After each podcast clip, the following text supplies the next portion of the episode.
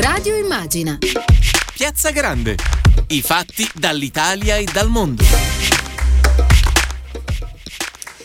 Salve a tutte e a tutti e ben ritrovati su Radio Immagina da Maddalena Carlino in Piazza Grande. Un saluto anche da parte della nostra squadra, Emilio Tempesta in regia, Andrea Draghetti allo streaming. Oggi parliamo di un tema molto difficile da affrontare, la guerra, o sarebbe più esatto dire le guerre. E purtroppo eh, nel mondo i conflitti, i contesti di conflitto non sono affatto scomparsi e sebbene in Occidente dopo la Seconda Guerra Mondiale non ci siano stati più eventi bellici, nel resto del mondo, dal sud-est asiatico al Medio Oriente fino all'Africa, il discorso è diverso. E ad ogni latitudine e longitudine le donne attraversano la storia come protagoniste sempre e comunque. Oggi ne parliamo, parliamo di questo, di diritti femminili e degli scenari in cui la loro tutela e conquista è più difficile che mai. E ne parliamo con le nostre ospiti, Emanuela Zuccalà, giornalista, scrittrice e regista. Benvenuta a Radio Immagina. Buonasera a tutti. E con noi c'è anche Roberta Pinotti, già ministra della Difesa e presidente della Commissione Difesa del Senato. Ben ritrovata ai nostri microfoni. Grazie, grazie a voi dell'invito. Allora, il là per la nostra puntata ce lo dà il volume La guerra delle donne, scritto da Emanuela Zuccalà. Eh, Emanuela, tu non hai paura di dire nel tuo volume che quando si parla di donne nel mondo si parla ancora di sesso debole. Dici anche che è un'espressione che detesti, ma eh, che bisogna sostanzialmente partire di lì, partire da lì. Perché? Sì, sesso debole, insomma, non si può sentire, però purtroppo corrisponde, corrisponde alla verità. Eh, io nell'introduzione insomma do una serie di dati che poi il lettore, se vuole, si va, si va ad approfondire. Faccio anche insomma un, un piccolo appunto sul nostro cosiddetto primo mondo, no? I paesi sviluppati dove comunque c'è ancora una subalternità economica delle donne che non si capisce perché guadagnano meno degli uomini a parità di mansioni e di, di competenza. E poi ci sono ancora dei dati molto drammatici sulla violenza domestica che abbiamo visto anche aumentare, aumentare sì, assolutamente, eh, il sì. periodo insomma della pandemia, dei lockdown. lockdown.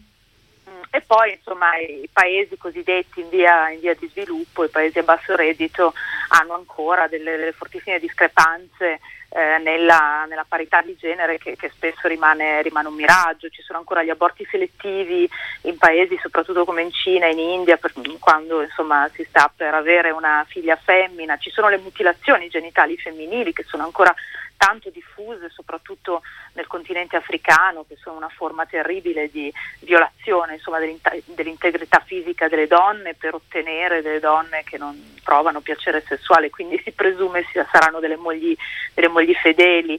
E c'è ancora poca partecipazione delle donne alla politica, all'economia, insomma in tutti i settori. Ehm, anche insomma i dati sul nostro primo mondo ce lo, ce lo dicono. Le parlamentari rimangono poche, le ministre rimangono poche, i capi di Stato infinitamente pochi, per cui insomma c'è una disparità di genere che nel duemilaventuno non dovremmo avere. È vero che i progressi fatti sono tantissimi insomma su questi fronti, però c'è ancora, c'è ancora tanto da, da lavorare. E cito una frase insomma di due premi Pulitzer, Nicholas Kristof, che è una, insomma, un giornalista del New York Times che con la moglie ha scritto un libro molto interessante che si intitola Metà del cielo, Half the Sky. Loro dicono che insomma la battaglia per i diritti delle donne è un po' la sfida epocale della nostra epoca, come era stata quella contro i totalitarismi nel secolo scorso, come era stata quella contro lo schiavismo, cioè è una battaglia di tale importanza da continuare a tenere presente e combattere. E su questo io voglio sentire il parere di Roberta Pinotti. Eh, secondo lei eh, è d'accordo con questa visione? Cioè la sfida del nostro millennio è quello della parità, eh, della conquista di un'equità di diritti, della salvaguardia soprattutto dei diritti fondamentali per le donne. Sesso, usiamo ancora questo termine che non ci piace, debole soprattutto in contesti di conflitto, senatrice? Sì, non, in realtà è, è una sfida che arriva anche tardi, avrebbe dovuto essere la sfida anche del secolo precedente, perché è abbastanza incredibile il ritardo con cui non si prende atto nella vita reale di, del fatto che il mondo è fatto di donne e di uomini che, eh, che mh, la metà, diciamo, di questo mondo deve avere stessi diritti, stesse opportunità e stessa presenza nelle, nelle, nelle, nelle decisioni e nelle questioni importanti, stesso riconoscimento. Quindi in realtà più che le donne nel sesso debole eh, sono gli uomini che vogliono, diciamo, tenere in condizione di minorità le donne, o comunque non tutti gli uomini, però insomma li, i meccanismi del mondo questa cosa oggettivamente la, la, la agiscono ancora. E su questo c'è una sensibilità è... che sta aumentando e che sta migliorando, devo dire, c'è sì. una sensibilità, però ancora oggi ehm, eh, noi vediamo troppi tavoli solo con tutti uomini e non si capisce il mondo solo con gli occhi di un, di un sesso, cioè si, si, il mondo no, non può essere né retto né capito né gestito bene se c'è soltanto uno sguardo. E da questo punto di vista, quindi, il percorso da, dai luoghi delle decisioni alle retribuzioni sul lavoro, alla, mh, a quelli che sono i, i diritti, diciamo, di, di, i primari diritti di libertà, di autodeterminazione, ci sono, c'è ancora molto, molta strada da fare. Ehm, Emanuela Zuccalà, il libro racconta delle storie, una raccolta di, di voci, diciamo dall'Africa al Brasile, unite nel dire no alle ingiustizie, alla violenza. Ehm, diciamo che tu riesci benissimo a intrecciare il reportage, il reportage giornalistico a un racconto anche intimo di queste protagoniste. Quali di questi ritratti ti è rimasto più nel cuore? Ah, ti ringrazio, perché era proprio lo scopo, cioè di dare comunque un taglio giornalistico, perché io quello sono, non sono una romanziera, ma anche di, di restituire la, la complessità di queste storie da un, da un punto di vista di un colloquio intimo. Ma guarda, le storie sono tante, molte sono effettivamente legate alle guerre, perché ci sono situazioni di ma conflitto. Non solo, cui... Ma non solo, non solo, non solo contesti di conflitto, cioè sì. fai veramente, riesci a fare veramente un panorama completo di quello che accade ad ogni longitudine e latitudine, come dicevamo all'inizio. Ma sì, i conflitti li ho messi dentro un po' perché mi ci sono ritrovata in, in Mali nel duemilatredici, nel nord-est della Nigeria, dove interversa Boko Haram, e eh, insomma in altri, in altri posti del mondo, soprattutto in Africa, perché è il continente che ho che ho insomma, esplorato di più negli ultimi anni, ma perché nei conflitti in realtà poi mh, le donne, i bambini sono, rappresentano la maggior parte dei profughi, no? Che è l'effetto collaterale più, più mastodontico dei, dei conflitti della nostra epoca, soprattutto in Africa, ma non solo, insomma pensiamo anche alla Siria. C'è anche un capitolo su, eh, su donne rifugiate siriane che ho incontrato in Giordania, eh, però sì, sono altre storie, per esempio c'è Maria da Penha in Brasile, eh, che è un personaggio famoso. Ecco, il libro poi intreccia, diciamo, persone famose a persone sconosciute. Maria da Penha è molto famosa in Brasile perché lei è stata vittima di violenza domestica, il marito l'ha letteralmente ridotta in sedia a rotelle, e, però lei poi si è appellata alla Corte Interamericana per i diritti umani, che ha costretto, diciamo, ha condannato il Brasile a emanare una legge contro la violenza sulle donne, perché non c'era, eh, quindi lei è diventata donna simbolo di, di questa battaglia, ancora adesso continua. Poi ci sono anche storie italiane di, io le chiamo di sorellanza, perché comunque è bello, insomma mi, mi è sempre piaciuto incontrare queste donne che poi eh, sono solidali con le donne più sfortunate. Penso ad Adele Teodoro, che è una ginecologa che sta a Milano, che eh, si è inventata questo progetto pilota in Italia di volontariato nelle carceri femminili per la prevenzione appunto delle malattie sessuali e riproduttive, e, e quindi con tutta una serie di supporto che lei dà alle, alle detenute, ma anche delle storie di mafia come quella di Angela Manca in Sicilia, che da tanti anni combatte per la verità sulla morte del figlio. E, e poi ci sono alcune storie legate appunto alle mutilazioni genitali femminili, perché è un tema che io ho esplorato molto, e anche lì viene fuori tanta solidarietà e tanta sorellanza fra, fra le donne africane che combattono contro questa pratica, che purtroppo è ancora molto diffuse. Eh, vorrei esplorare una zona del mondo eh, che è un momento storico assolutamente fondamentale. Senatrice, parliamo di Afghanistan. perché ehm, sappiamo, sappiamo che all'indomani del ritiro delle truppe U S A e NATO mh, la garanzia dei diritti umani deve essere assolutamente la priorità, e sappiamo anche che il Senato, in particolare il Partito, il Partito Democratico, si è mosso su questo, eh, soprattutto per la tutela delle donne che mh, rischiano a questo punto di veder eh, azzerare tutte le conquiste fatte negli ultimi anni. Sì, è così, è un rischio reale e concreto, e io penso che non possiamo lasciarle sole queste donne, perché vorrei fare un passo indietro, un passo indietro di vent'anni. Vent'anni fa eh, l'attentato alle Torri Gemelle, l'individuazione del, dell'Afghanistan, della zona in particolare a confine fra Afghanistan e Pakistan come luogo dove poteva esserci, diciamo, la centrale del terrore, e in ogni caso l'individuazione del regime dei talebani come coloro che potevano dare una copertura ed una protezione a questo terrorismo internazionale. Con il regime dei talebani, che arriva dopo molti anni di guerra e molti errori occidentali, poi ci sono stati i russi, insomma l'Afghanistan ha veramente una storia mh, molto molto difficile, e molte delle difficoltà sono state provocate da altri, ecco, non, non sono solo endogene. E in quel momento, quando vige il regime dei talebani, vorrei ricordarlo, le donne non, non avevano diritto ad andare a scuola, i bambini non potevano far volare gli aquiloni, non si poteva ascoltare la musica, ma soprattutto per le donne potevano uscire solo col burka, non potevano esercitare le professioni, eh, non c'era proprio nessun diritto, nessuna libertà. Questo in una società come l'Afghanistan, che aveva visto invece donne molto libere, donne affermate, donne medico, insomma tutt'altro, tutt'altra storia in anni precedenti.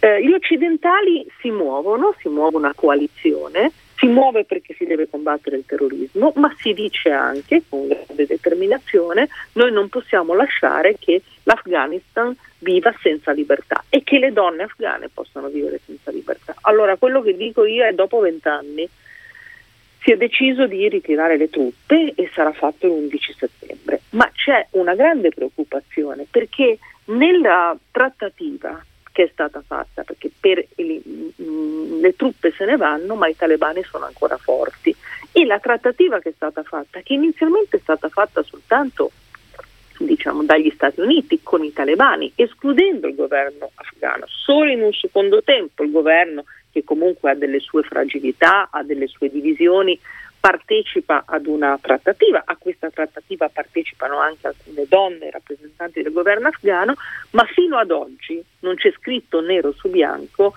che cosa, eh, quali diritti saranno mantenuti, quale possibilità, diciamo, di mantenere quel percorso che in vent'anni non ha, non ha, non ha portato ancora alla liberazione totale, perché ancora oggi sono circa il trenta per cento le, le, le donne che vanno a scuola. Nella provincia di Herat, che è stata quella di responsabilità degli italiani, invece sono oltre il quaranta per cento, e anche il quaranta per cento di donne vanno all'università.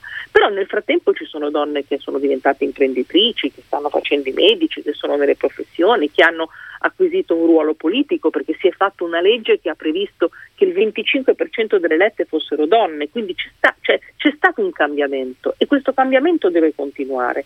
Ma fino ad ora i talebani hanno accettato solo che fanno riferimento alla legge islamica. Ora, la legge islamica è anche attualmente nella Costituzione afghana, ma si dice anche che de- esistono, cioè i diritti degli uomini e delle donne devono, sono diritti che vanno, che vanno rispettati. Quale sarà l'interpretazione talebana? Come interverranno i talebani quali attori, diciamo, politici riconosciuti in Afghanistan?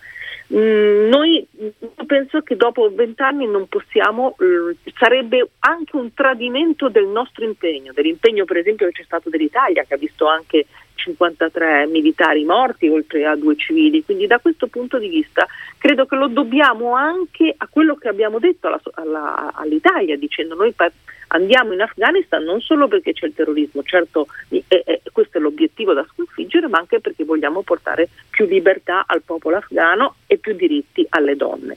Quindi le, le, le mh, abbiamo fatto un eh, chiudo su questo, abbiamo fatto un webinar molto bello, molto interessante, con, don, con eh, rappresentanti di governo, giornaliste, medici, donne delle O N G, eh, e loro sono forti e determinate, ma ci chiedono di non lasciarle sole, e io penso che sia nostra responsabilità non, non, non abbandonarle. Ecco, de- le deluderemmo e saremmo poco coerenti con quanto abbiamo affermato negli ultimi vent'anni. Ecco, Zuccalà, su questo quanto è importante mantenere eh, diciamo un osservatorio privilegiato da parte per esempio dell'Occidente in contesti di questo genere, non abbandonare, non abbandonare diciamo così il campo totalmente? Beh, è importantissimo, io lo vedo da, da giornalista, insomma adesso anche un po' con la crisi dei giornali, poi ci si è messa anche questa pandemia che ha ributtato insomma l'editoria in una crisi ancora, ancora più nera, si trascurano molto gli esteri, cioè è molto difficile leggere le notizie dal mondo. Un tempo non era così, insomma c'era molta più attenzione, insomma ormai viviamo in una società globale, sarebbe... sarebbe veramente molto importante tenere un occhio sempre sui conflitti, perché poi sono sempre di più i conflitti. Io penso sempre all'Africa, per esempio, e veramente la cartina geografica dell'Africa, se se la guardiamo dal punto di vista dei conflitti, si è complicata estremamente negli ultimi anni, e, e appunto le masse di profughi poi sono in maggioranza donne, donne e bambini, per cui insomma da, da giornalista, da, da persona di comunicazione, mi piacerebbe veramente che si riscoprisse il, il piacere e l'importanza di leggere le notizie dagli esteri e di capire che cosa sta che cosa sta succedendo nel mondo, perché soltanto così insomma poi si può agire anche a livello politico, ma anche a livello di solidarietà. Penso al lavoro delle O N G, per esempio, insomma è proprio la, la conoscenza è proprio la base, no, di tutto quanto. Ma anche perché bisogna dire che eh, il mondo diciamo globalizzato, e per cui quello che succede negli altri paesi in qualche modo eh, ha un effetto anche sul nostro, sull'Europa, e naturalmente riferimento anche ai flussi migratori. Senatrice, ehm, stiamo a un momento assolutamente mh, complesso, no? Per la geopolitica, Per, ci, sono, cioè, ci sono paesi eh, che sono sull'orlo oh, del fallimento, conflitti, ehm, una massa sempre più ehm, bisognosa di futuro, che cerca eh, questo futuro eh, in Europa. E allora l'Europa che cosa deve fare? Sì, siamo in un momento molto difficile, anche perché eh, con il lockdown eh, non, non sono solo diminu- giustamente sono diminuite le, le notizie dal mondo, ma è proprio diminuita l'attitudine a preoccuparsi. Solo il fatto di non poter più viaggiare, di non poter più vedere, di non potersi muovere ha eh, reso estremamente più fragile, più difficile le situazioni di chi stava vivendo situazioni di difficoltà. Sono stati citati i profughi, ma potremmo parlare laddove c'è appunto terrorismo, dove ci sono guerre, dove ci sono regimi autoritari. La, la solitudine, in questo, la pandemia ha costretto le persone a vivere più in solitudine, a, di, a diminuire di molto le relazioni, ma la solitudine diciamo di chi sta vivendo conflitti e situazioni di difficoltà è stata terribile in questo momento. Assolutamente, mondo. Senatrice, e... è d'accordo con il fatto che in questo momento serva più del passato una vera e propria politica estera comunitaria? Certo. Fortunatamente quello che ha portato di buono la pandemia è che si è capito che il cosiddetto America First, che poi diventava Italia First per qualcuno, eh, U K First, eccetera, non funziona, perché in realtà il mondo è interconnesso, e la pandemia l'ho messa in evidenza in modo diciamo pla- plateale, eh, plateale. Non ci sono dubbi. E, e quindi quello che sembrava la fine del multilateralismo, perché sembrava così, diciamo dopo con, con l'era Trump e i sovranisti nostrani sembrava che il multilateralismo non dovesse più essere considerato.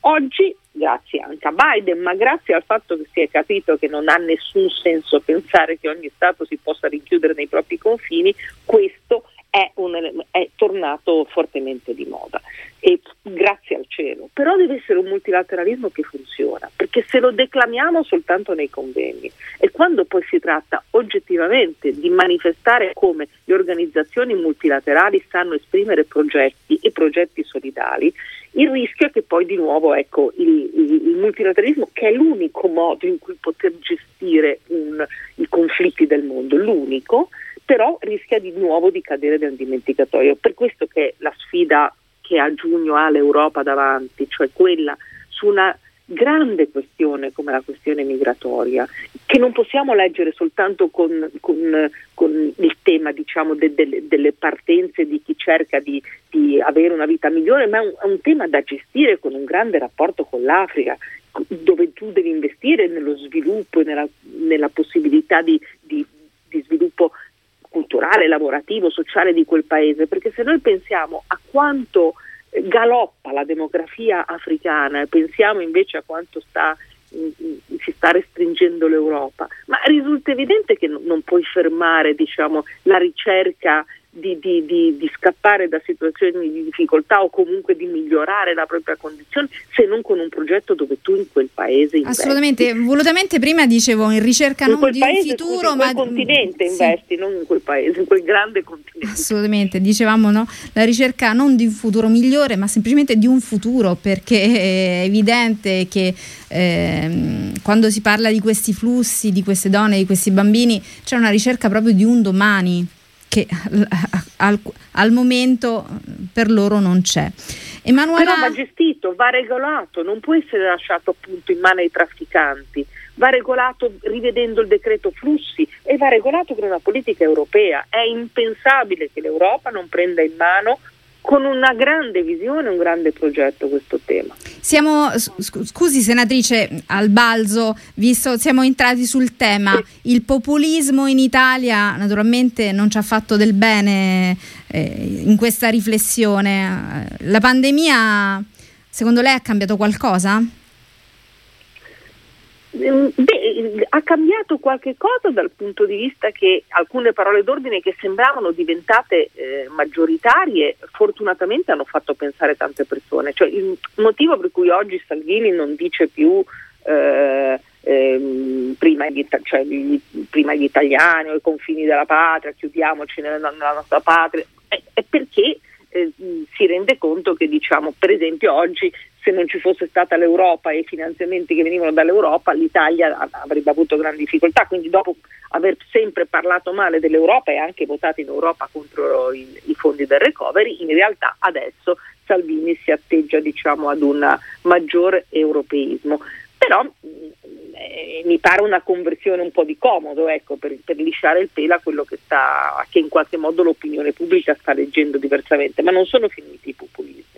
Non sono finiti, perché la possibilità di raccontare, se le persone sono in difficoltà e tu racconti a queste persone che è facile risolvere questi problemi, possibilmente magari individuando nell'altro il nemico, no? L'immigrato può essere, o in alcuni casi è stata l'Europa.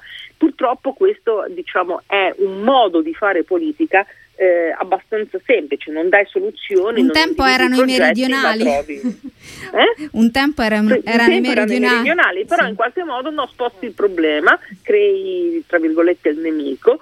E in questo modo però cav- cerchi di cavalcare, gestendo, cioè non gestendo, alimentando paura e un consenso. In realtà i problemi complessi eh, vanno gestiti in modo complesso. Oggi sul Corriere della Sera c'è un bellissimo articolo eh, che spiega com- spie- dove i militari spiegano, cioè capi, ex capi di Stato Maggiore della Difesa e della Marina, che il blocco navale è un'insensatezza, perché o lo fai con il mandato ONU e con l'approvazione di quel paese, oppure è un atto di guerra.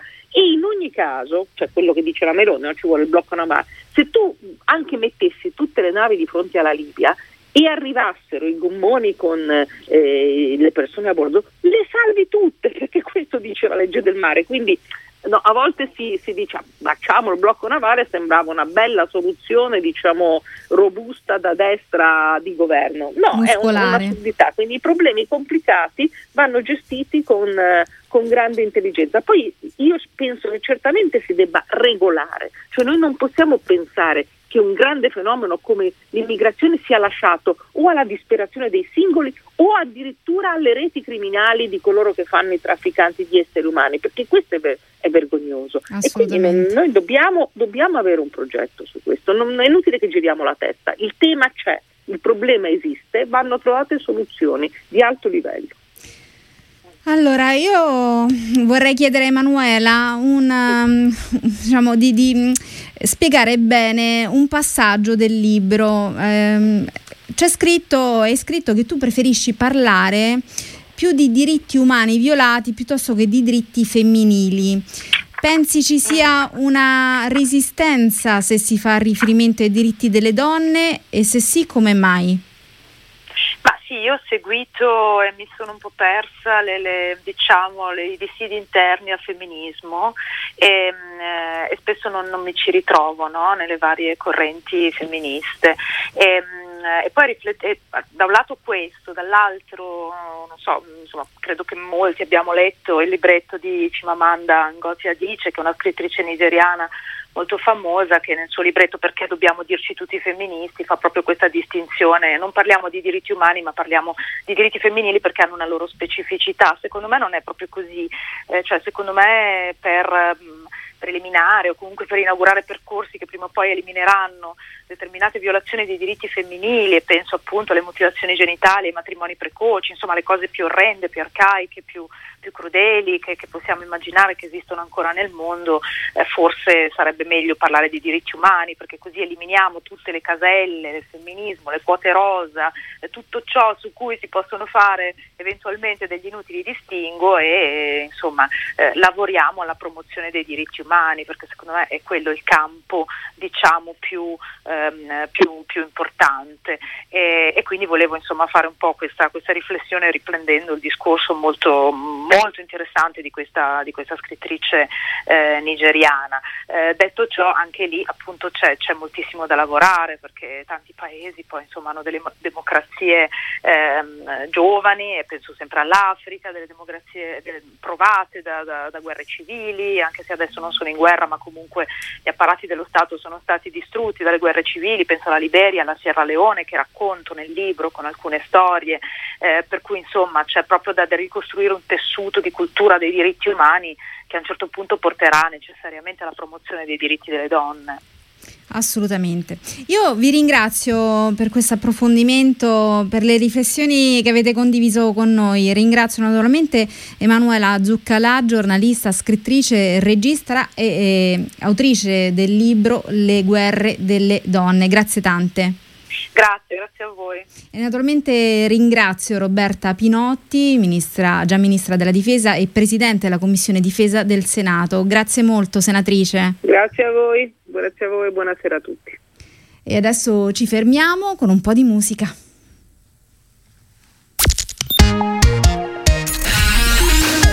Radio Immagina.